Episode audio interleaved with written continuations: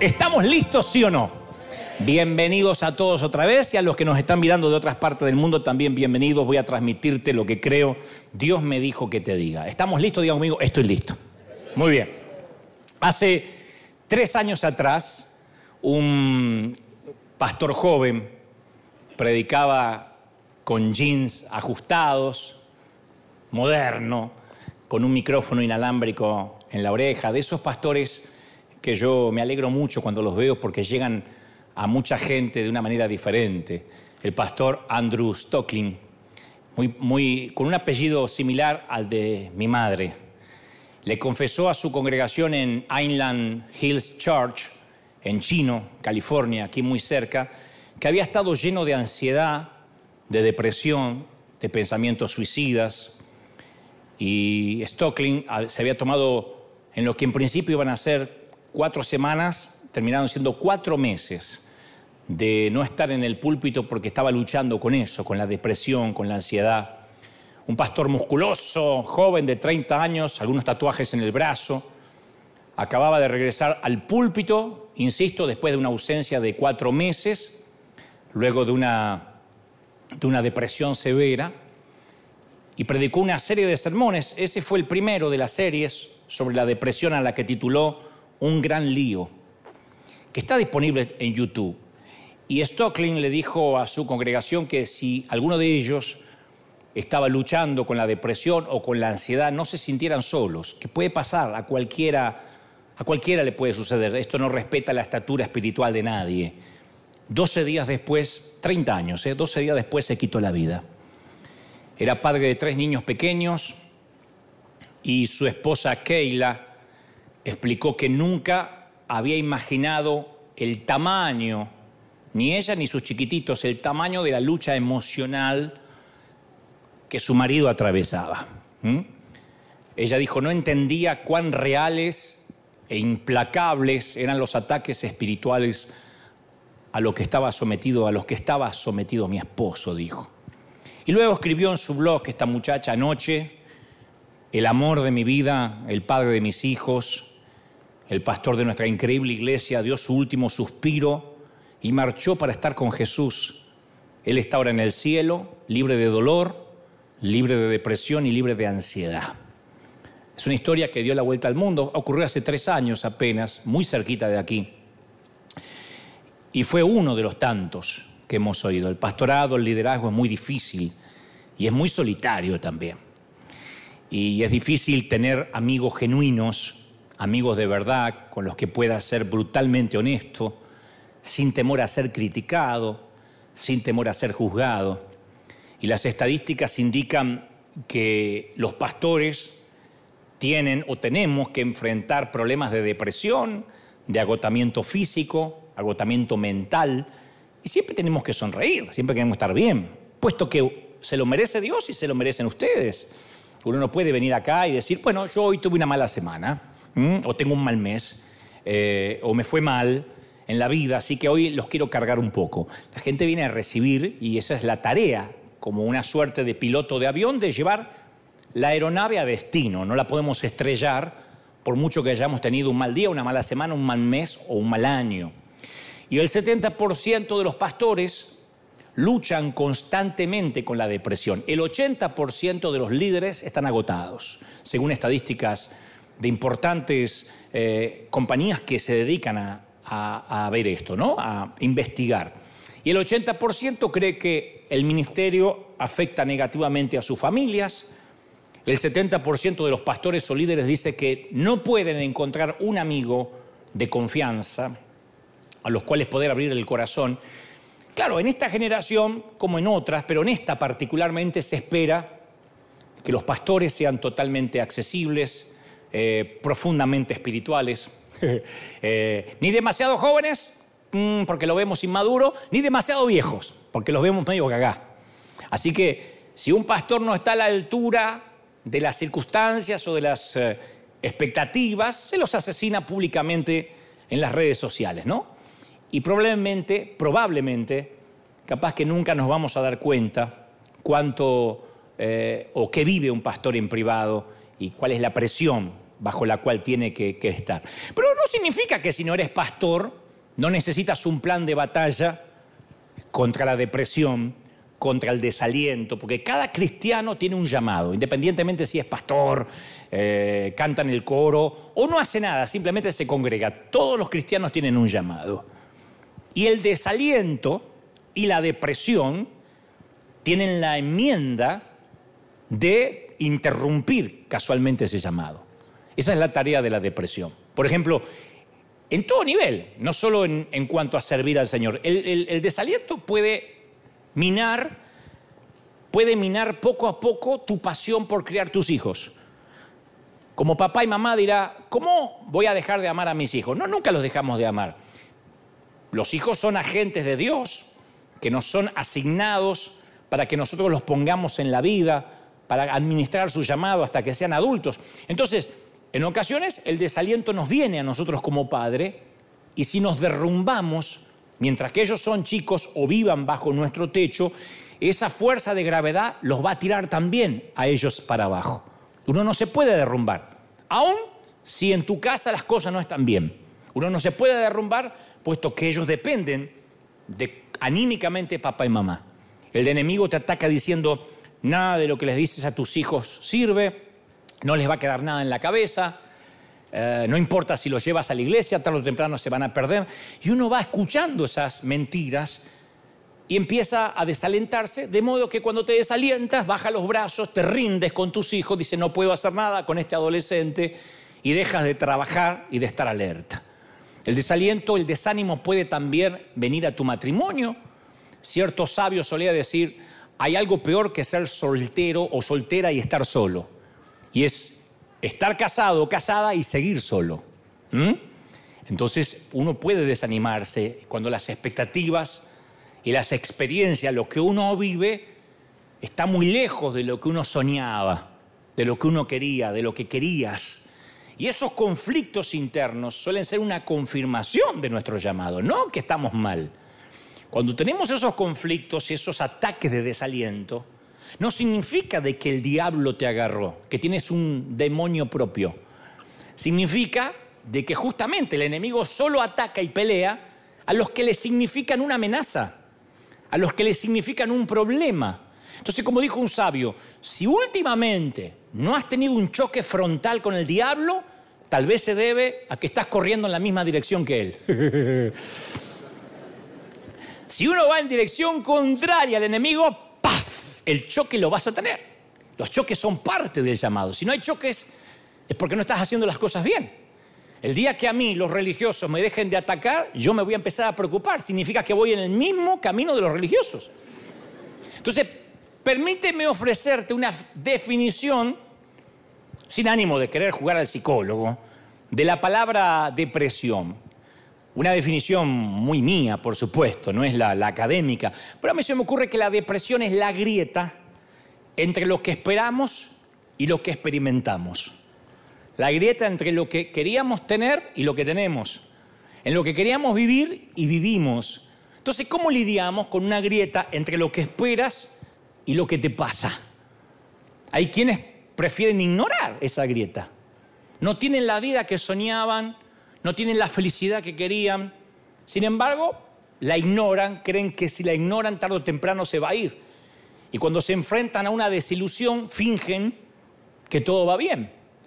Pero si todo lo que hacemos el resto de nuestra vida es esconder los síntomas, como le pasó a este querido ministro, aún así muere tu esperanza, se muere tu fe, y en el peor de los casos intentas atentar contra tu vida.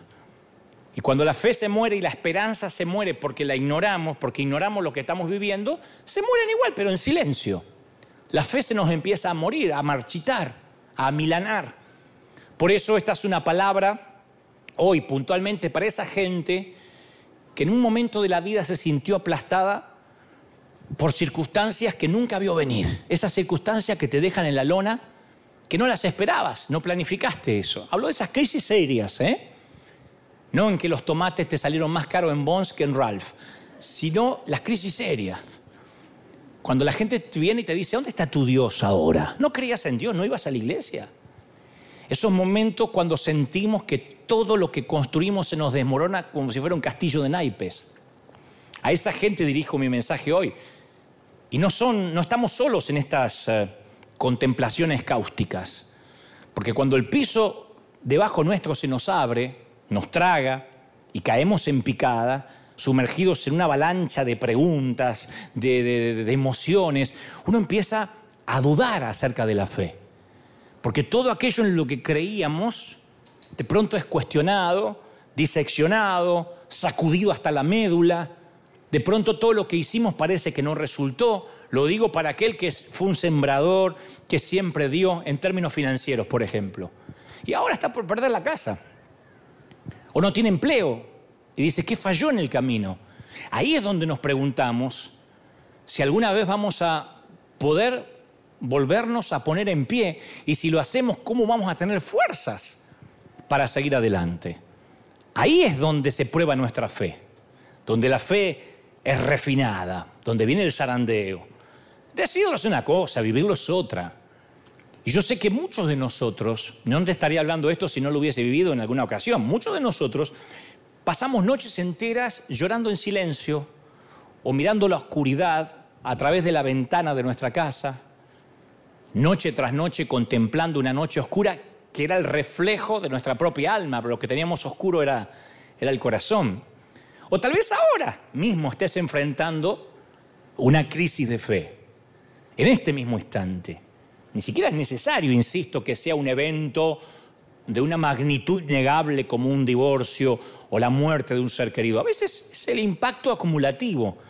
A veces deprime más el efecto residual. ¿Se acuerdan la frase de nuestras madres? Tanto va el cántaro al agua hasta que se rompe. El efecto residual es tan nocivo como el infarto masivo. Aquel que todos los días va comiendo comidas grasas, no se cuida en su dieta, termina siendo tan nocivo como aquel que tiene un infarto fulminante. La cosa es que acumulativamente, residualmente, cuando sucumben nuestras emociones, hay un momento que no podemos más y que bajamos los brazos y decimos, estoy haciendo algo mal, porque encima el enemigo nos dice, estás mal, esto no le pasa a los hijos de Dios. Si hicieras las cosas bien, no pasarías por esto. Por eso yo quiero detenerme en unos instantes en David, que fue un hombre de fe. El día que David fue ungido por el profeta Samuel, fue uno de los días más memorables de su vida, pero no se convirtió en rey al día siguiente. Se presume que David fue ungido cuando era adolescente, pero no llegó a ser monarca hasta la edad de 30 años y fue un silencio de 15 años. 15 años que yo creo que tuvieron que sentirse como una eternidad.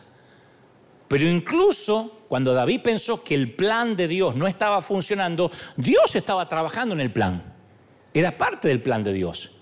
Y aparece en las Escrituras lo que conocemos como la cueva de Adulán, que fue su campo de prueba, la temporada de espera, el compás de espera, que fue una oportunidad para crecer, para madurar, para probar su carácter.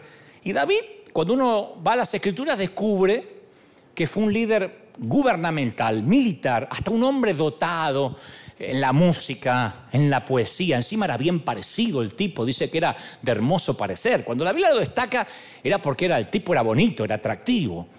Pero como muchas personas que aman a Dios, todo esto no le servía en un momento porque también luchaba contra la depresión, luchaba contra la tristeza en su corazón.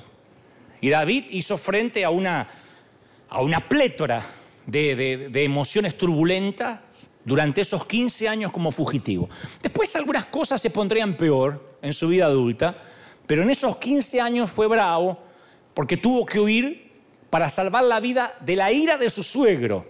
Vos creías que tenías problemas con tu suegro, este tenía problemas peores, de Saúl.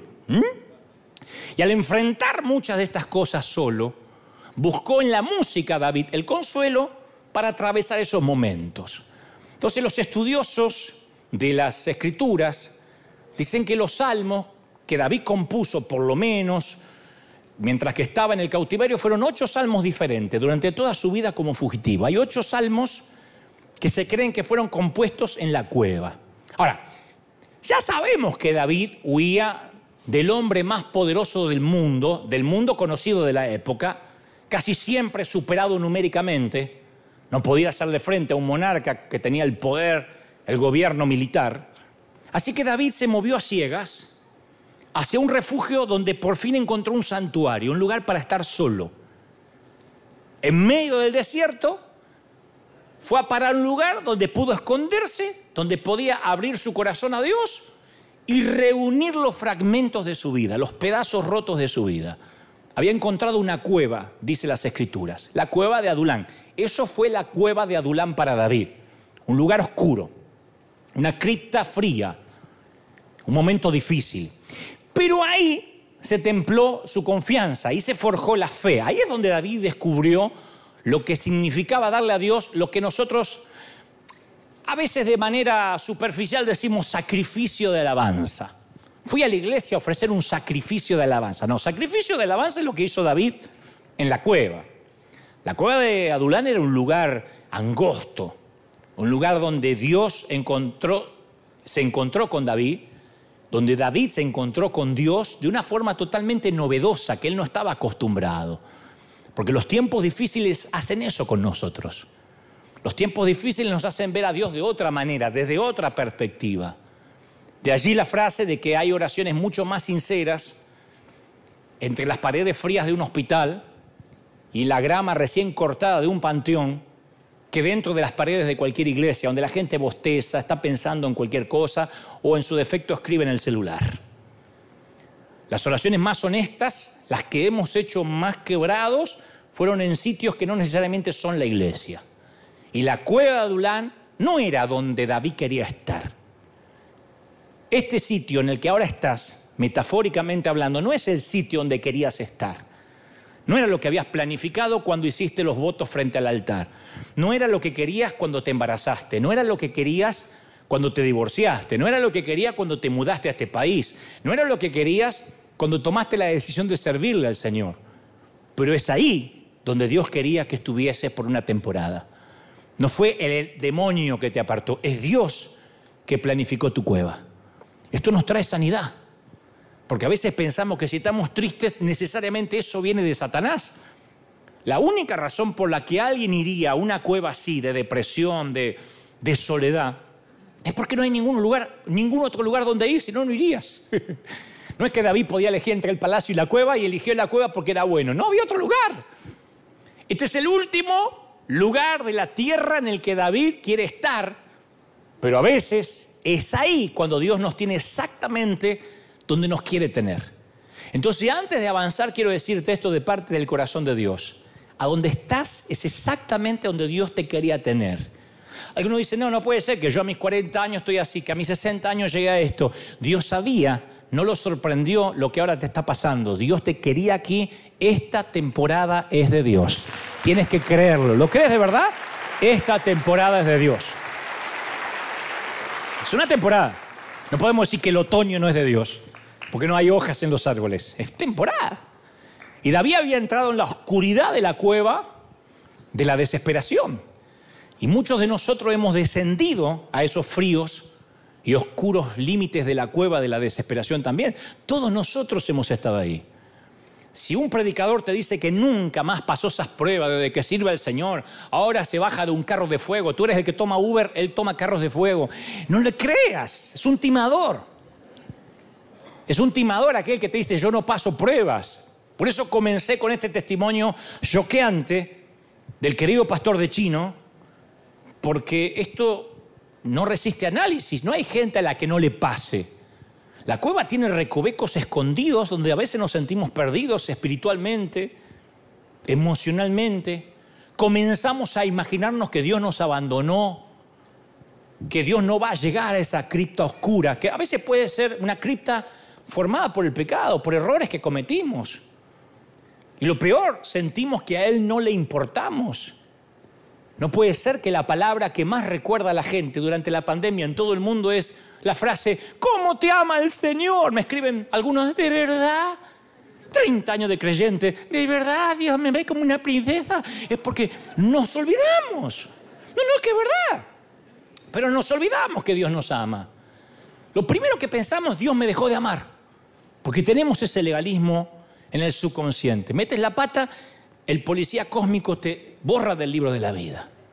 Y algunas de nuestras crisis comienzan con personas a nuestro alrededor que a veces no son enemigos en el sentido verdadero. Porque, a ver, a veces la crisis viene porque alguien nos hace una demanda, porque alguien te hizo un juicio, pero a veces hay gente al lado tuya que son las que más te hirieron.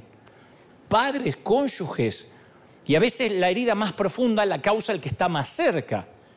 Ninguna herida es tan dolorosa como la que nos hace alguien a quien amamos o al que creímos amar o en quien confiamos o en el que creíamos confiar. Por eso la gente cuando se frustra o se decepciona con un pastor, con un líder, cierra su corazón hacia los otros líderes por un tiempo.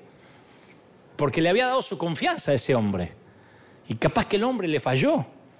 Entonces lo mismo ocurre en un hogar, cuando una casa dividida en sí misma es una prueba terrible, porque uno está acostumbrado a salir a pelear afuera, pero cuando las bombas enemigas están a tu alrededor, es muy duro. O quizás la crisis llegó cuando nos creíamos que teníamos todo bajo control. Hay un momento cuando uno tiene 20, 30 años. ¿Quiénes tienen de 20 a 30 años? Levántame la mano como señal. Los que tienen de 20 a 30. Bueno, no se preocupen, ya se les va a pasar. Es algo que se va pasando. Que el tiempo los va a ir curando. Uno a esa edad cree que va a vivir para siempre. Cree que uno es inmortal. Yo me acuerdo los tiempos que me podía comer 3 hamburguesas al hilo, 3 Big Mac, dame 3, me las voy a comer. Y no engordaba así, nada, no engordaba. Podía trabajar todo el día, podía ir a natación, podía hacer lo que quisiera, ir a un pibe así, a la noche estaba con una energía. Las navidades me encantaba decir, la voy a esperar hasta las 2 de la mañana, hasta las 3 de la mañana no me voy a acostar. Ahora espero que se reciba solo el año, digo, que se reciba solo el año. Me voy a levantar y el año va a estar ahí. No tengo que esperarlo, ¿no? Y hay una edad que vamos cambiando. Entonces, vivimos con la ilusión de la invulnerabilidad. Que somos invulnerables. Y un día, lo primero que hace una crisis es romper esa burbuja, ¿no? Y todo lo que creemos, y todo lo que tenemos, o creíamos y teníamos, parece que se estremece todo de golpe. Entonces nuestra vida se sumerge en un caos, precisamente cuando todo parecía que iba a ir bien y que estaba todo bajo control. David era rey. Y todo lo que hacía, aunque todavía no había llegado al trono, desde que fue ungido, todo lo que hacía ya era observado por la gente. Y eso que no había redes. Pero si eres un líder cristiano, ¿sabes cuán cierto es esto? Todo el mundo conocía los horribles detalles de los problemas familiares de David. Que su padre lo ignoró desde el inicio, que sus hermanos no lo aguantaban cuando él se apareció en el campamento, y después los problemas que tuvo con sus mujeres, con sus hijos, ni se imaginan. Pero ya empezó mal, porque su suegro lo odiaba. La hija de su suegro, o sea, Michael, le dio la espalda. Entonces no solo era el rey, sino que parecía tener pies de barro. Y todo el mundo lo estaba observando. Entonces, por lo menos podemos descubrir que no somos los únicos que hemos experimentado desánimo. Que si uno va a las Escrituras, encuentra un montón de gente que pasó por esa estación oscura. Y David está ahí buscando un poco de paz. Va a la cueva de Adulán para buscar paz. Porque a veces necesitamos aclarar que este no es un lugar para reformarse, para reformularse, rearmarse. No, es un lugar donde uno busca paz. Y esta es una de las 2 cuevas en la vida de David. Porque hay otra que está, la cueva de Engadi, es otra. Donde David cortó el borde del manto de Saúl. Esa es otra historia. Esta es la cueva de Adulán. Y 1 Samuel, capítulo 22, relata todo lo que ocurrió con David ahí. Dice que yéndose David de ahí, huyó a la cueva de Adulán. Y cuando sus hermanos y toda la casa de su padre lo supieron, vinieron allí a él y se juntaron con él. Todos los afligidos. Yo pienso que ese fue el primer river que hubo. Todos los afligidos. Todos los endeudados. Todo el que estaba en amargura de espíritu. Y fue hecho jefe de ellos y tuvo consigo como 400 hombres. Entonces la mayoría de los eruditos cree que el rey Saúl, para esa época, había agravado al pueblo de Israel con un impuesto muy pesado. Y al parecer la gente acudía a la cueva de Adulán para estar con David en su cólera, en su rebelión, por una tributación que era injusta, ¿no? Eran pobres, tenían muy poco y muchos de ellos habían insistido ante Dios que necesitaban un rey. Queremos un rey como el resto de las naciones. Y Dios le dio un rey. Ahí está Saúl. Así que cuidado con lo que oras. Cuidado con lo que oras, que nadie te puso una pistola en la cabeza. Cuidado con los que algunos oran, porque algunos oran por años por algo que Dios no quiere que oren. Y cuando Dios te da, Saúl dice, ay, Señor, pero quería, no quería, Saúl. Y bueno, es lo que pedía, es lo que hay. Entonces, Saúl era ese rey. Y muchos otros de los 400 eran, sin duda, o de los que estaban en 400 eran, sin duda, gente que fue a prestarle apoyo a David. Algunos huían de los impuestos de Saúl y otros fueron a darle apoyo. Entonces, al vencedor de Goliat, todavía había un montón de ciudadanos que lo admiraban, contaban las historias de este adolescente. Y mientras más se filtraba la noticia sobre la huida de su héroe, que se había ido del Barça al PSG, no, eso es otra cosa. Se iban cambiando de club, ¿no es cierto? Se iban cambiando. Ahora todos querían jugar en París. Entonces esto era así. Deciden unirse a su refugio. Y por cierto, en el siguiente capítulo del primer libro de Samuel descubrimos que el número creció de 400 a 600. Nunca dejó de llegar gente a la cueva. Esto también, cuando yo digo cueva, no se imaginen una cuevita de un oso. No hace falta decir que era un huequito al costado de la colina. No, era una caverna enorme. ¿Cómo metes 600 gentes en una cuevita? Era una caverna enorme, yo presumo con una abertura de 12 metros. Así que tenemos a David, escuchad, huyendo de sus problemas, huyendo del suegro, de Saúl, tratando de preservar la vida. Por fin encuentra un lugar de respiro y dice, acá no me encuentra nadie. David escribió mucho sobre eso. ¿Quién me diera alas para volar? Me mandaría a mudar. Yo no digo que digas amén, pero ¿quién en algún momento de la vida dijo, me quiero ir a un lugar donde no me encuentre nadie? Ni mis hijos, ni mi... Mirá cómo aplaudo, ni mi marido. Me voy, pero me cambio hasta la cara, la identidad, y no me... Mi mamá me amenazaba siempre, un día me voy a ir y no me va a encontrar nadie, mirá, ni tu padre, ni tus hermanos, ni tu... Yo que tenía la culpa. Así que yo era un huérfano potencial, un huérfano en fe. Y de repente el tipo dice, acá no me encuentra nadie. Y de repente empiezan a venir grandes multitudes que entran a la cueva, que venían de todas las direcciones. ¿Y qué tipo de personas eran? No eran las más brillantes, no eran los mejorcitos. Eran deudores, buscapleitos, descontentos con el gobierno que se unían a la pandilla. Pero eso era peor que las carabelas de Colón. Todos los delincuentes estaban ahí. ¿Y cómo crees que se siente David en compañía de esos? Acuérdate que David estaba enfermo emocionalmente, y estaba debilitado, desalentado. Yo creo que buscó una cueva no solo por seguridad, sino porque también estaba buscando soledad, quietud. El hecho de que uno sufra no siempre significa que quiere compañía, porque si la compañía no es la ideal, es peor. Hay gente que en vez de ayudar, como digo siempre, con el arca, colabora con el diluvio. Entonces, cuando uno está triste, con lo que menos queremos estar es con gente que está tan desesperada como nosotros.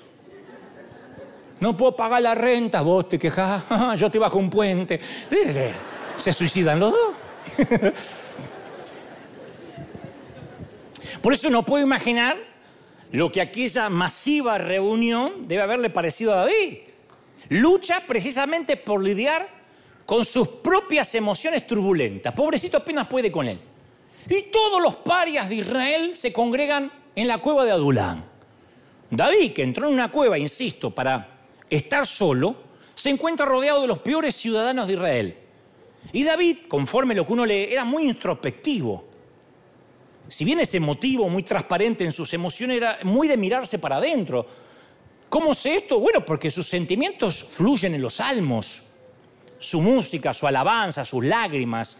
Yo digo que David fue el único autor que escribió poesía descarnada, superando a Coelho, a Gabriel García Márquez, a cualquier otro escritor que haya surgido desde cualquier época hasta la fecha. Y a veces pensamos que los cristianos no pueden expresar sus emociones. Es como que nos dicen, no, eso está mal. Y creemos que adoptando este concepto de ser perfectos, eso nos va a hacer más santos, pero es fingimiento, como decimos siempre. O sea, el comportamiento cristiano, de acuerdo con este sombrío estereotipo, es una conducta calmada, caracterizada por clichés, por frases repetidas. Aunque los leones te estén rodeando en la arena romana, ¿cómo estás, hermano? En victoria, en fe. ¿Y tienes para comer? Hace 3 días que no como, pero gloria al Señor, Él quiere que ayune. No se puede estar así. Hay un momento que... Claro, porque no se predicó mucho en la iglesia en años la teología de la adversidad. Siempre el evangelio fue del empoderamiento, y eso permeó tanto la vida de nuestra iglesia que a veces escuchamos demasiado la palabra positivo. Sé positivo, hermano, no seas negativo, confiesa las cosas buenas. Siempre se nos procura que tengamos un pensamiento positivo. Y se nos asegura siempre, veamos todos los live que veamos, escuchemos al predicador que escuchemos, que si practicamos la confesión positiva nos van a pasar cosas positivas. Bueno, el optimismo es una gran cosa. Lo malo es que la vida no siempre es positiva. La vida no tiene un solo polo. Ojalá la vida tuviera un solo polo. Mira qué fácil que sería la vida. A veces las cosas salen mal. Y si nuestra mente está conformada inexorablemente para un pensamiento positivo, va a llegar el momento en que estemos viviendo en un mundo imaginario, de fantasía, de sentido común. ¿Cómo está? Amén, amén, amén. Gloria al Señor, amén. Gloria al Señor. ¿Te duele? No, no me duele. No me duele. No podemos estar así. Somos gente torpe. Entonces, a mí yo sí me considero un tipo positivo, muy positivo. Pero hay algo que también creo. Si no tenemos un punto de vista realista de la adversidad, el resultado no va a ser muy positivo cuando llegue el momento de enfrentar esa realidad. Uno tiene que tener una mirada realista. Y David, un hombre conforme al corazón de Dios, descargó sus emociones. Si uno ve su poesía, su prosa... A mí me gusta escribir, por eso, y leer. Por eso me fascina leer su prosa, su poesía, porque pone colores violentos. Y a veces va escribiendo en un crescendo casi operático, parece una ópera. Muy shakespeariano para escribir, porque empieza suave y de pronto estalla y vuelve otra vez, y lágrimas y bronca, todo junto, coraje. Yo me estremezco cuando leo las obras de David con ojos nuevos. Y David escribe el Salmo 142, que después lo pueden buscar en casa. Dice que su espíritu está angustiado. Angustia. Decime si esa palabra no define cómo nos sentimos muchas veces. ¿Cómo te sentís? Angustia. ¿Viste la angustia que no hay, ni lágrimas tenés para llorar, pero sentís angustia? Es una cosa acá. Ponés la tele y no podés ni ver la serie porque la angustia no te deja. ¿Te sentiste alguna vez angustiado de espíritu? David no sabía dónde ir, no sabía qué camino tomar. La vida se le había convertido en un gran torbellino que se le vino encima y él lucha para permanecer firme contra la corriente. Lo persiguen 2 ejércitos, uno compuesto por soldados que lo quieren matar y otro por sufriente que se le quieren pegar. Yo no sé cuál prefiere. Mira lo que están en la cueva y dice, ¿por qué no me matan los de afuera? Porque estaban todos los exiliados ahí. Entonces su vida está atrapada en un nudo de problemas. Y cuando uno tiene un nudo de problemas, cuando uno tiene un crisol de preocupaciones, uno no sabe qué hebra desenredar primero. Porque una cosa uno la puede enfrentar, pero cuando se suman 2, 3, 4, es como cuando llega un problema financiero a tu casa. Y eso hace que te pelees con tu cónyuge o tu pareja. Y eso hace que los chicos no puedan ir al colegio. Y eso hace que te corten la luz. Y que te llamen los acreedores. Y que te enfermes porque somatiza. Entonces se hace un efecto dominó que dice, ¿por dónde empiezo? La vida es un desastre. No digan amén porque si no de afuera van a pensar que vinieron todos los de la cueva de Adulán hoy acá. Entonces a veces me imagino que David se metía en lo profundo de la cueva. Esto lo imaginaba ayer. Se tapaba la cara con las manos, buscando meditar, o sea, hacía un ovillito como hacen las muchachas, como hacen las chicas por lo general cuando están deprimidas, que hacen un ovillito así, en el sillón, me hago un ovillito. Y se ponen en posición fetal esperando morir, hasta que viene el nene, les pide comida y se levantan, resucitan, pero si no, quieren morir. Bueno, entonces cuando está hecho un ovillito al final de la cueva, escucha un eco de voces. Levanta la vista, David no lo puede creer, los ve entrar a todos estos por la abertura de la cueva. Es una encrespada variedad de gente que comienza a llenar la cueva. Gritan en cuanto a los impuestos de Saúl, que cómo puede ser, problemas familiares, miles de inquietudes. Y un desgraciado trajo hasta la suegra a la cueva. Eso no se hace. Eso es traición. David cierra los ojos y no lo puede creer. Y piensa, ¿qué otra cosa mala me puede pasar? Me falta que me orine un dinosaurio, ya no puede pasar nada más cosa. Estoy en el peor momento de mi vida. Y se siente perdido, desorientado. Pero esa no es la única emoción que siente, se siente abandonado. Para mí esto es uno de los versículos más tristes de la Biblia. El Salmo 124:4, David escribe, miré a mi diestra, a mi derecha, ¿no? Y observé, no hay en esta gente quien me quiera conocer. No tengo refugio, no hay quien cuide mi vida, ¿de verdad? Hay mínimamente 400 tipos que les juran lealtad. Y él dice, nadie de estos 400 me quiere conocer. Yo creo que no hay palabras más desoladoras y desesperadas que esta. Una turba de partidarios que lo buscan y él está más convencido que nunca que a nadie le importa él como persona. Porque toda esa gente les importa lo que él puede hacer por ellos.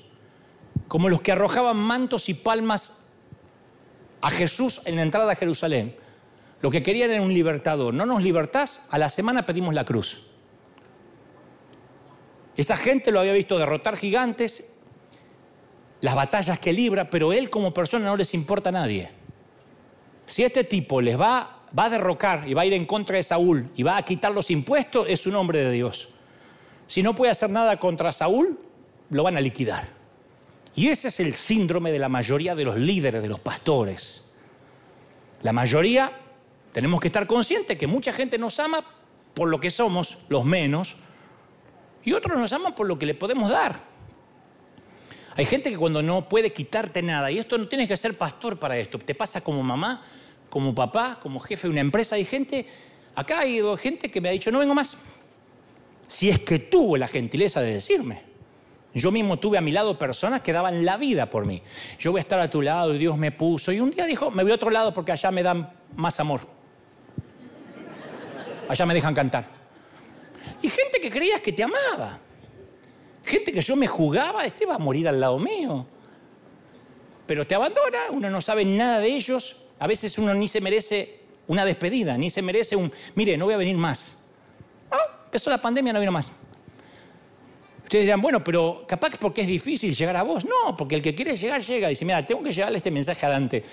Pero yo no lo digo esto con bronca, con recelo, te dolía mi corazón. Porque, no, yo no... Yo tengo asumido hace muchos años. Yo tengo que hacer la dicotomía entre la persona y el personaje que la gente quiere. La dicotomía entre mi yo real y la gente que espera algo de mí. Esto es parte de los avatares del llamado.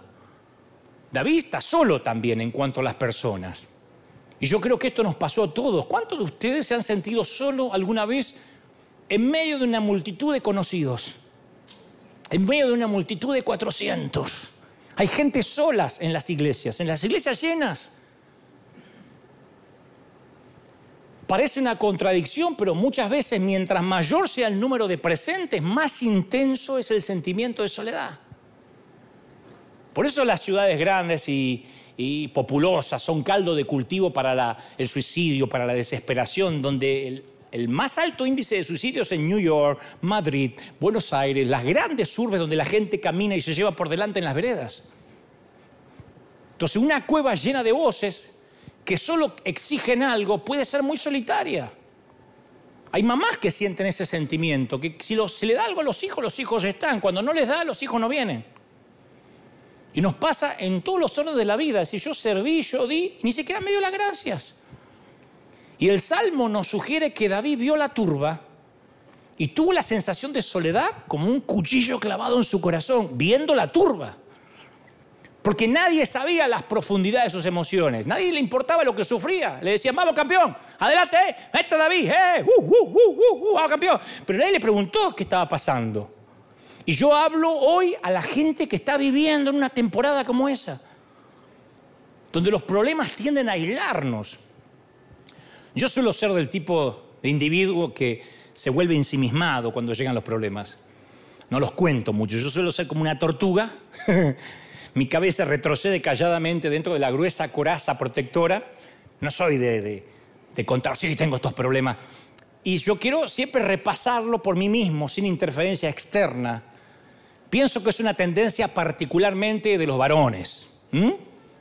Muchas mujeres están diciendo, ah, pensé que me había casado con un mudo. No, es una tendencia de los varones. Los varones buscamos la cueva más cercana que nos pueda ofrecer protección de las preguntas. Y creemos que ningún otro experimentó un problema como nosotros y que ni nuestra familia nos puede entender, o por lo menos así nos parece. De manera que nos encerramos en una cueva. Pensamos que la vida es ríe y todos van a reír conmigo, llora y vas a estar solo. Entonces no importa cuánta gente te rodee, si estás en el centro de una multitud de miles, a veces nos va a parecer que estamos irremediablemente solos. ¿Por qué? Porque los problemas estimulan la soledad. Y la soledad alimenta la depresión. David dice, estoy muy afligido. Decime si eso no es estar deprimido. Estoy muy afligido. Y este es un tema muy delicado, un tópico muy delicado, que no se habla mucho en las iglesias. Como que los ministros tenemos miedo de hablar de depresión. Preferimos decir, espíritu de depresión, suéltala. Y ya está. Pues nos puede pasar a todos. Nos podemos mudar. Nos podemos cambiar de trabajo. Podemos cambiar de cónyuge. Pero la nube oscura parece que no cambia nunca. Con el tiempo define nuestro propio cielo. Y la depresión es un camino a través de la oscuridad. No hay señales, no hay vistas panorámicas, no hay un destino claro. Por lo menos así se siente. Y no existe enfermedad más profunda para el alma que la depresión. Un consejero la ha descrito como una agonía que no se detiene. ¿Viste que los dolores de parto, le digo a las mamás, los dolores de parto, cuando estás con contracciones, te vas a sentir morir, pero te deja respirar? De modo que el médico te dice, cuéntelas con qué frecuencia las está teniendo para saber que se aproxima el parto. Bueno, la depresión son dolores de parto sin respiro. Noche tras noche, día tras día, casi un nivel arterial. Es el equivalente espiritualmente al cáncer, porque la metástasis va por dentro. La diferencia es que como va por dentro, frecuentemente no reconocemos que nos está pasando algo. Es un parásito de la mente, un asesino silencioso, una larva que se nos mete en el corazón. Por eso deprimir significa que algo se hace más pequeño de lo que se deprimió. Es pensar, vivir, actuar por debajo de la norma regular que lo harías. Y hay que estar alerta cuando aparecen en nuestra vida esos síntomas, y hay que ser muy empáticos cuando lo vemos en un ser querido. No juzgarlo. Hermano, ¿dónde está el poder de Dios? Confiese, vamos, reprendan el nombre del Señor. No, no, no seamos tan torpes. Porque es un asesino silencioso y hay que estar en esos zapatos. Hay que ser muy empáticos con el que le pasa. Entonces la depresión es una condición humana que no respeta la estatura espiritual de nadie. Héroes cristianos sufrieron depresión. Así como la lluvia cae sobre justos e injustos, la depresión toca justos e injustos. Escuchen a Moisés. Si acaso hay una metáfora de la depresión, esta es una, Números 11:14. No puedo soportar a este pueblo, la carga es pesada, dijo Moisés. Sería mejor que me mataras. Hazme el favor y ahórrame esta miseria de vida. Esta mentalidad vuelve a aparecer en Elías, en 1 de Reyes 19:4. Basta ya, Señor, quítame la vida, no soy mejor que mis padres. Aún así Jesús se reunió con estos dos que reclamaban el derecho a la eutanasia, se reunió en el monte de la Transfiguración. Dos hombres llegaron a lo profundo de la melancolía y se elevaron a la cima de la gloria, porque el Señor sabía que estaban viviendo un momento difícil. Increíble. Y yo he escuchado a cientos de predicadores proclamar que si uno está en depresión, eso no es para un cristiano. Los verdaderos cristianos no se deprimen. Claro, entonces cuando te deprimes lo ocultas. Mi pregunta a esos predicadores si han leído la palabra, porque David era un hombre al que Dios amaba mucho. Y tenía sabiduría y luchó con su depresión toda la vida. Toda la vida luchó con la depresión. Y es interesante que la palabra que David utiliza para hablar de su aflicción es abolladura en el original hebreo. O sea, está diciendo, tengo abolladuras en el alma. Tengo algo que me aprieta el pecho acá. Estoy deprimido. Tengo abollada el alma.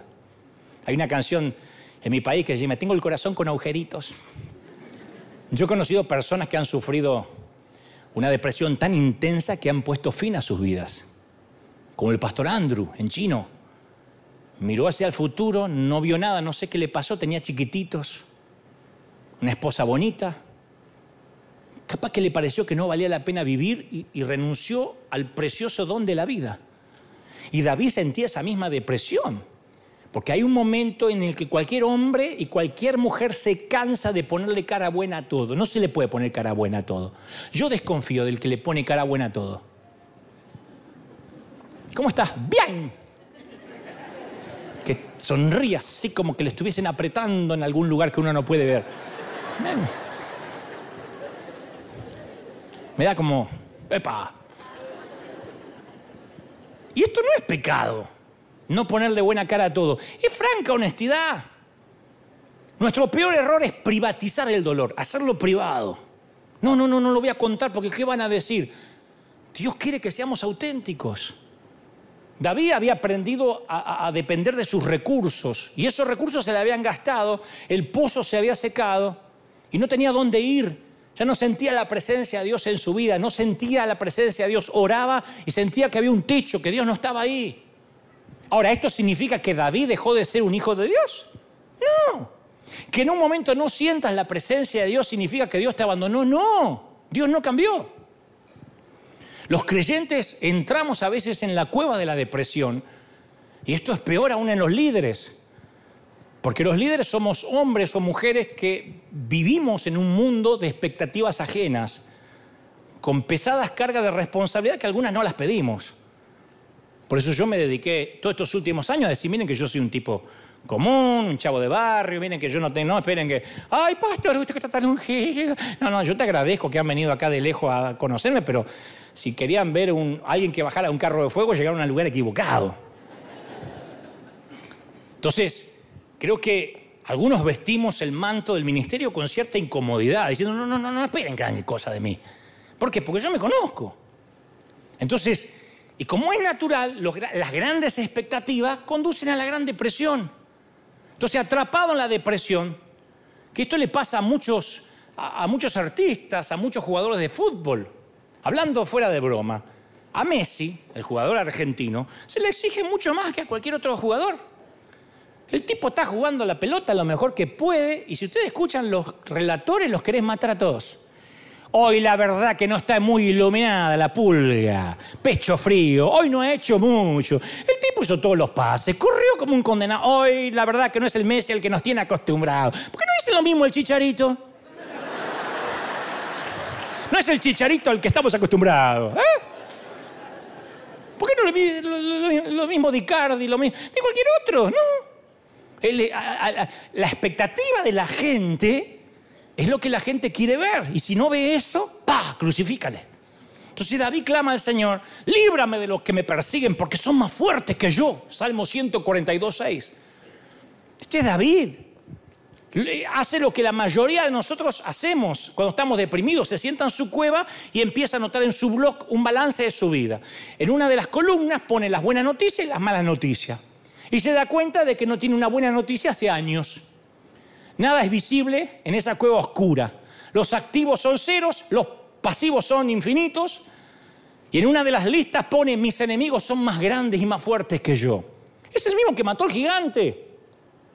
Pero la depresión no es el mejor estado de ánimo para que saques conclusiones. Por eso yo digo siempre, si estás cansado no tomes decisiones. No tomes ninguna decisión después de las 3 de la tarde. ¿Viste cuando estás cansado que no puedes pensar? Ah, qué sé yo, qué sé yo. Ay, ¿qué vas a hacer, mamá? No sé, matarlos a todos, incendiar la casa. Uno está cansado. Al otro día uno ve todo más claro, ¿no? Bueno, la depresión es un cansancio constante. El razonamiento sobrio es imposible cuando estás triste. David se compara con un hombre encarcelado. Claro, porque encarcelado en su propia perspectiva. Se encerró en la mazmorra de la desesperación. Habían lanzado una piedra a la cabeza del gigante, pero en esta ocasión un gigante entró en su cabeza. Y cuando un gigante entra en tu cabeza, pero para la gente de Dios nunca hay un abismo demasiado profundo, nunca hay una cueva demasiado oscura, nunca hay una noche demasiado negra. Dios dice, yo tengo la solución. Alguien tiene que decir amén. David verbalizó su problema. Capaz que David es un hombre conforme al corazón de Dios porque siempre le abrió el corazón a Dios. Él no finge. Cuando David dice que le gustaría ver a sus enemigos que revienten, se lo dice a Dios. Y lo escribe ahí, acá está. Si se siente mal consigo mismo, se lo dice a Dios. No sé si tú y yo escribiéramos salmos, seríamos así de honestos, sabiendo que todo el mundo lo va a leer. Aquí tengo unas pequeñas pruebas. Quise ayunar 40 días, solo ayuné 39. Nuestro mapa de la geografía del corazón de David es preciso. La oración tiene que ser eso, un momento de comunicación directa, sin restricciones. Pero a veces tenemos la impresión de que Dios no nos va a atender. Pues claro, no podemos hablarle al presidente, no podemos hablarle al alcalde, apenas no podemos hablarle al pastor, decimos, me va a agarrar el ejército de conmutadores, no voy a llegar, toda la burocracia. ¿Por qué vamos a esperar que el Dios tome una llamada nuestra? ¿Por qué va a ocuparse de mí? Y nos hundimos cada vez más en la desesperación. ¿No te alegra poder decirle a Dios todo? Decir, Señor, ya está, hasta que lo dije. Esto es lo que siento. La quiero matar, es lo que siento. Te tiene que dar vergüenza. Ahí empieza el proceso de recuperación. David dice, cuando mi espíritu se angustiaba dentro de mí, tú conociste mi senda. De pronto David lo empieza a ver, al verbalizar lo que le está pasando. Él despliega sus problemas, viste, como un gran rollo que tiene los secretos de su cueva. Y empieza a contarle los secretos de la cueva. De pronto toma conciencia. Cuando está derramando su corazón, David se da cuenta que Dios estaba ahí y que se está ocupando de su depresión. Nunca estarás solo en un lugar que no sea exactamente donde Dios quería que estuvieses. Yo te voy a decir lo que te dije hace un ratito. David nunca pudo encontrar una cueva que estuviese fuera de la jurisdicción de Dios. Y tú nunca vas a encontrar una depresión a la que Dios no alcance, a la que Dios no toque. Alguien tiene que decir amén. David dice, saca mi alma de la cárcel para que alabe tu nombre. David tiene libertad para adorar a Dios otra vez. David está viajando de la prisión a la alabanza y registra su canción en el Salmo 142. Algunos dicen que el Salmo 57 lo escribió al mismo tiempo que el Salmo 142. Pero es mucho más que una canción. A mí me encanta porque tiene dos estrofas y un coro. Tiene dos estrofas y después de cada estrofa un coro, un puente y un coro. Dice, exaltado sea sobre los cielos, oh Dios, sobre toda la tierra sea tu gloria. No sé cómo sonaría. Exaltado sea Dios sobre todos los cielos. Así, pero mejor cantado porque era David. Y después dice, pronto mi corazón está dispuesto, trovaré salmo, despierta alma mía, con salterios y alpa, te alabaré entre los pueblos, porque grande es tu misericordia, y hasta las nubes tu verdad. Y empieza a decir unas palabras del tipo que hasta hace un ratito estaba deprimido. Y vuelve, exaltado seas tú, vuelve otra vez sobre los cielos, sobre toda la tierra sea tu gloria. Y canta, y canta, y canta. Yo me imagino la voz de David, la primera que canta muchos de estos salmos inmortales. La voz empieza a retumbar en las frías cavernas de las paredes de esa cueva. Una melodía que se eleva desde la oscuridad. Una caja de resonancia, ¿no? Que se escucha en toda la cueva. Exaltado seas tú sobre todos los cielos. Imagina el escenario, la voz es clara, llena de sentimientos. Empiezan a escuchar los tipos que habían venido quejándose de los impuestos. Escuchan la voz, puede escucharse en los corredores de piedra y de pronto una áspera voz poco entrenada de uno de estos tipos se une a él en armonía. Un tipo con cara de bruto. Exaltado seas tú sobre todos los cielos. Y ahí empieza un dúo y nace un blues.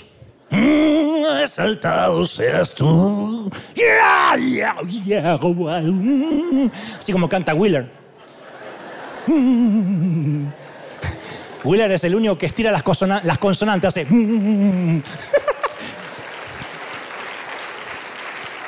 Viste que la mayoría estiramos las vocales. Señor, Wheeler estira las consonantes, haces Jesús. No lo entiendo ni lo voy a entender en 1.000.000 de años. Y uno por uno empiezan a cantar. Los 400 tipos harapientos elevan un poderoso himno, deudores, parias, cantan el blues de la cueva. Exaltado seas tú sobre toda la tierra. Yeah, yeah, yeah. Se para David. Nunca ha habido un concierto como aquel. Puede que nunca haya otro, a menos que esto ocurra en un coliseo romano, en un campo de prisioneros nazis, o en un lugar donde se piense que la música y la esperanza ha sido expulsada para siempre. Esa es la música de lo milagroso. Entonces las lágrimas y la melodía se mezclan ahora en una pureza de esos creyentes que cantan literalmente un sacrificio de alabanza. Y en Adulán, David y sus muchachos cantan allí el blues de la cueva. Y la sala de conciertos es una cámara de resonancia geológica cuya acústica Dios ya la había diseñado hace mucho tiempo para esa canción, precisamente para esa canción. Preparó el estudio de grabación Dios. Y la gente continuó cantando ahí, alabando a Dios, y sus voces penetraron la piedra maciza para proyectarse hacia los mismos portales del cielo, y creo que los ángeles escucharon, dijeron, silencio, y se pusieron a escuchar. Exaltado seas tú. Ya no se escuchaba David, se escuchaba la voz de este moreno y todo lo que estaban cantando. Y el currículo de David como guerrero es fascinante. Montón de batallas ganadas, cantidad de reinos conquistados. Pero lo más perdurable es esto, su legado como cantor. Su gama artística es impresionante. Y mi disco favorito es esta, David cantando blues en la cueva. Yo lo llamaría Composiciones de la Cueva. Hay 3 pistas grabadas, están las 3 partituras ahí. Salmo 34, 57 y 142. 34, 57 y 142. Ay, no usa la Biblia, Dante. 34, 147.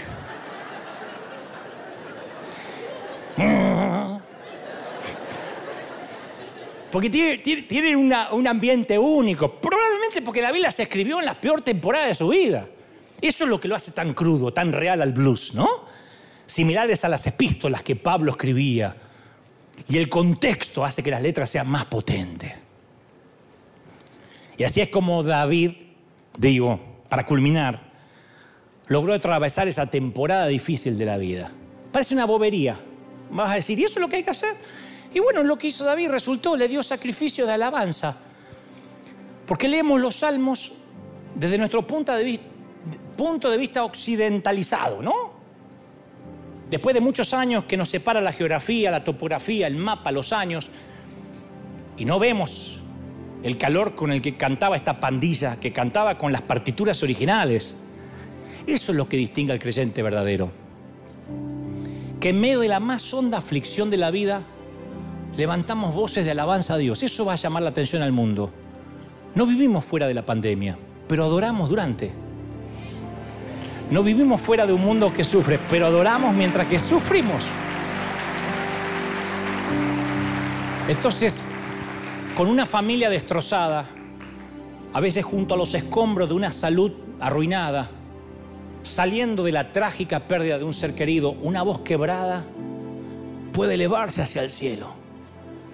En las crueldades obscenas de un campo de prisioneros, en una nación totalitaria donde cazan y encarcelan a los creyentes, en una vida sin salud, donde la muerte es la única certidumbre, de alguna manera contra viento y marea se escucha un canto en la oscuridad. La alabanza no solo beneficia a Dios, sino que beneficia a quien la canta. Entonces, cuando estás bajo el ataque de los ejércitos del sufrimiento, hay armas que no podemos perder. Eleva un blues de la cueva. Lo lindo del blues, que si está desafinado nadie lo nota. Te alabamos. Y el sufrimiento y la fuerza son 2 caras de la misma moneda, porque cuando yo era más joven, una vez escuché que Dios no va a usar a nadie hasta que no lo triture. Y a mí no me gustaba esa frase. Decía, no. Yo solía decir, Señor, lléname de ti, que yo sea la excepción, no me tritures. Pero Dios no hace excepciones, ¿no? Yo te haría mucho bien leer la historia de un gran predicador, Charles Spurgeon. Charles Spurgeon fue un hombre que murió a los 57 años de edad, un pibe. Y Spurgeon sufría de prolongadas temporadas de depresión, de dolencias físicas, paralizantes, que lo tenían a veces confinados semanas enteras en la cama. Y Spurgeon veía esos problemas como parte de lo que Dios hacía en su vida. Su sufrimiento lo capacitaron para consolar, para bendecir a la gente a la cual su ministerio tocó. Y él notó un patrón en su vida, que en sus periodos de depresión, invariablemente siempre esos periodos precedían a temporadas de avivamiento, de bendiciones sobre su ministerio. Él sabía que no sufría sin motivo. Y una vez escribió: esta depresión me asalta, pero Dios me está preparando aquí. La nube es más negra que nunca antes de despejarse. Cuanto más oscura está la noche, me doy cuenta que más cerca está el amanecer. Y Charles Spurgeon, un hombre psicológicamente frágil, predicó 3.500 sermones, los dejó escritos. Escribió 135 libros y todavía se lo considera el príncipe de los predicadores. Algunos usan memes de él para criticar a otros ministerios. Pero si Spurgeon hubiese vivido en estos tiempos de redes, lo habrían liquidado a piedrazos. Porque hoy el pastor no vino a predicar porque está en cama deprimido. Él mandaba decir: oren por mí, estoy deprimido hasta la muerte y no puedo predicar. Pero Dios se valió los secretos de su cueva.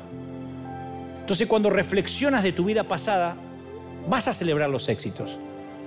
Pero yo sé que te vas a enorgullecer de estos días difíciles. Que los superaste, que te mantuviste en pie. Todos soñamos con la corona como David, pero vamos a ser definidos por la forma que manejamos la decepción, por la forma que manejamos nuestros miedos. Vamos a evocar el pasado y vamos a ver esta temporada como un bello recuerdo.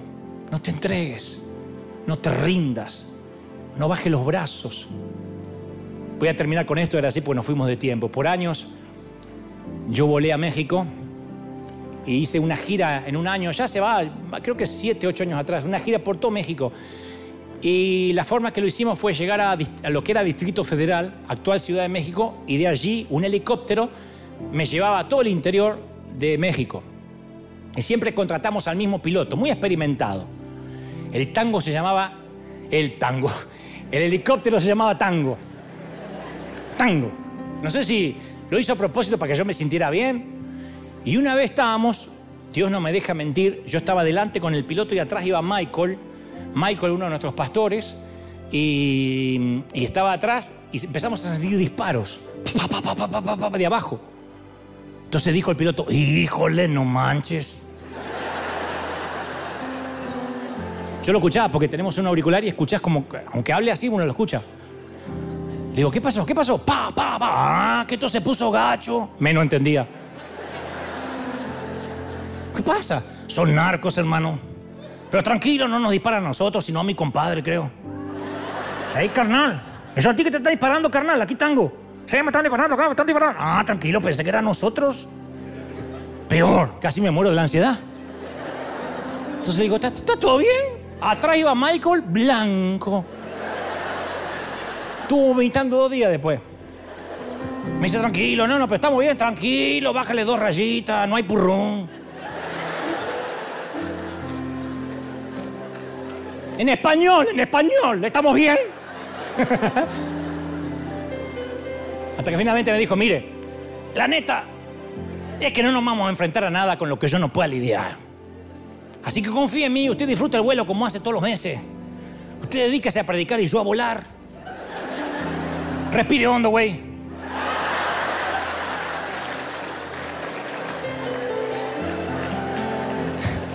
No escuche los disparos, cierre los ojos.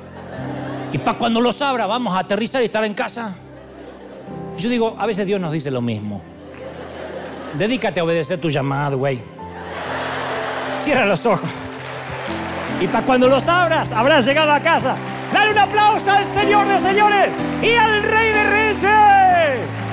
Dale un aplauso. Vamos, ponte de pie y dale un aplauso al Señor. Si crees que Dios habló, que ese aplauso se escuche en Europa, en Asia, en África, en América, en Oceanía. El Señor está aquí hoy.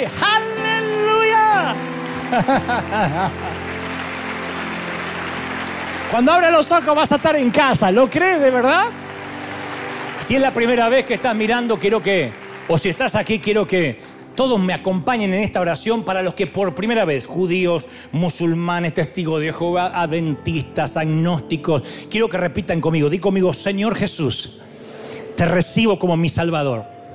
Entra en mi vida. perdona mis pecados, anota mi nombre en el libro de la vida. Gracias, Señor, por tu perdón. Amén y amén. Levanten las manos al cielo, quiero orar. Padre, estoy orando por esta cuna de campeones. Levanto tus brazos como Aarón y Hur hicieron con Moisés. Levanto tus brazos, querida. Levanto tus brazos, príncipe. Te levanto. El Señor me dice que levante tus brazos ahora. No puedo estar al lado tuyo, pero ahora quiero que imagines que levanto tus brazos y te digo, no te entregues, vamos. Se meten con uno de River y se meten con todos. El diablo se mete con uno de los míos y se mete con todos. Y el Señor dice lo mismo, se meten con los míos y se van a tener que ver conmigo, dice el Señor. Vamos, eleva una oración de gratitud. Dile, Señor, yo quiero vencer ahora toda depresión, toda tristeza, todo lo que enferma, todo lo que desmotiva, todo lo que me tira abajo. Señor, el diablo, el enemigo ha hecho estragos con mi vida, pero levanto ahora mis manos, elevo una oración de poder, declaro que todas las cosas son hechas nuevas, declaro que tu bendición llega al cuerpo, al alma, a la mente y al espíritu. Se va la tristeza, se va el dolor, se va aquello que te robaba la energía, los que sentían que le drenaban la vida, los que estaban vampirizados por los problemas. Dice el Señor, no te preocupes, la gente conocerá a la iglesia, porque en medio de la crisis, en medio del dolor, en medio de la enfermedad, no dejaremos de cantar. Vamos, canta el blues de la cueva, eleva el blues de los que cantan sacrificios de alabanza. Dice el Señor, yo te bendigo, yo soplo sobre ti una doble porción del Espíritu. Estoy orando por niños, por jóvenes, ancianos y adultos, por los que me miran por televisión, por los que están del otro lado, por los que están atrás de las redes. Te llama el Señor, te toca el Señor, quita la depresión. Oro por los pastores. El Señor ha puesto muy fuerte esta semana de orar por los consiervos, los que tienen iglesias grandes, iglesias pequeñas, los que han perdido sus templos.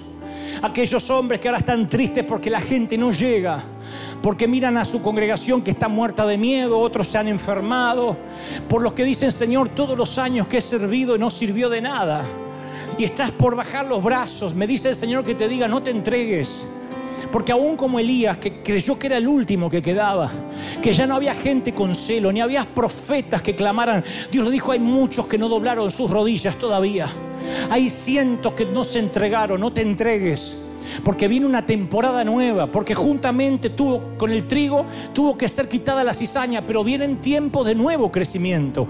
Vamos, dile, Señor, yo estoy viviendo el nuevo crecimiento. Viene un tiempo de una cosecha fresca, nueva, cosa que ojo no vio, ni oído yo, ni han subido a corazón de hombre. Te bendice el Señor, y oro por los consiervos, evangelistas, pastores, apóstoles, profetas, maestros.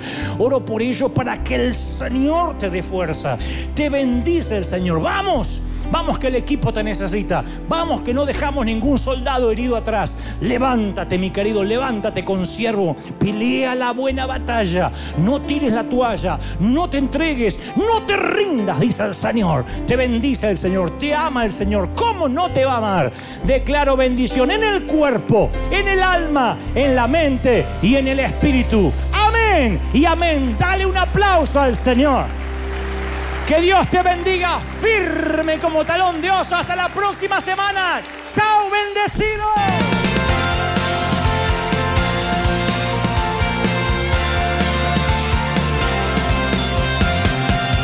Apareciste una noche de soledad, abandonado y perdido te reconocí. Tu voz diciéndome no temas, yo estoy aquí. El Padre me envió por ti. Me curaste las heridas, me sanaste, mi Jesús. Todas mis cargas las dejaste allí en la cruz. Algo tan grande no lo puedo comprender. Oigo tu dulce voz diciéndome una y otra vez, oh, oh, oh, oh, eres bienvenido, eres amado. Una y otra vez, oh, oh, oh, oh, bienvenido a River, eres amado.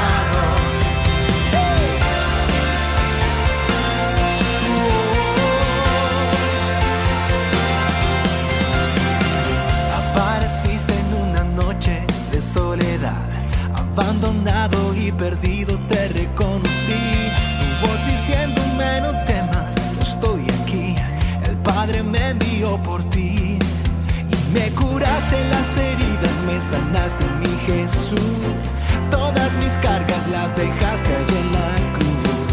Algo tan grande no lo puedo comprender. Oigo tu dulce voz diciéndome una y otra vez: eres bienvenido.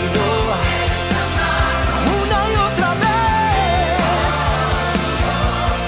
bienvenido a mí. Eres amado. Una y otra vez: eres bienvenido. Una y otra vez: bienvenido a River. Eres amado.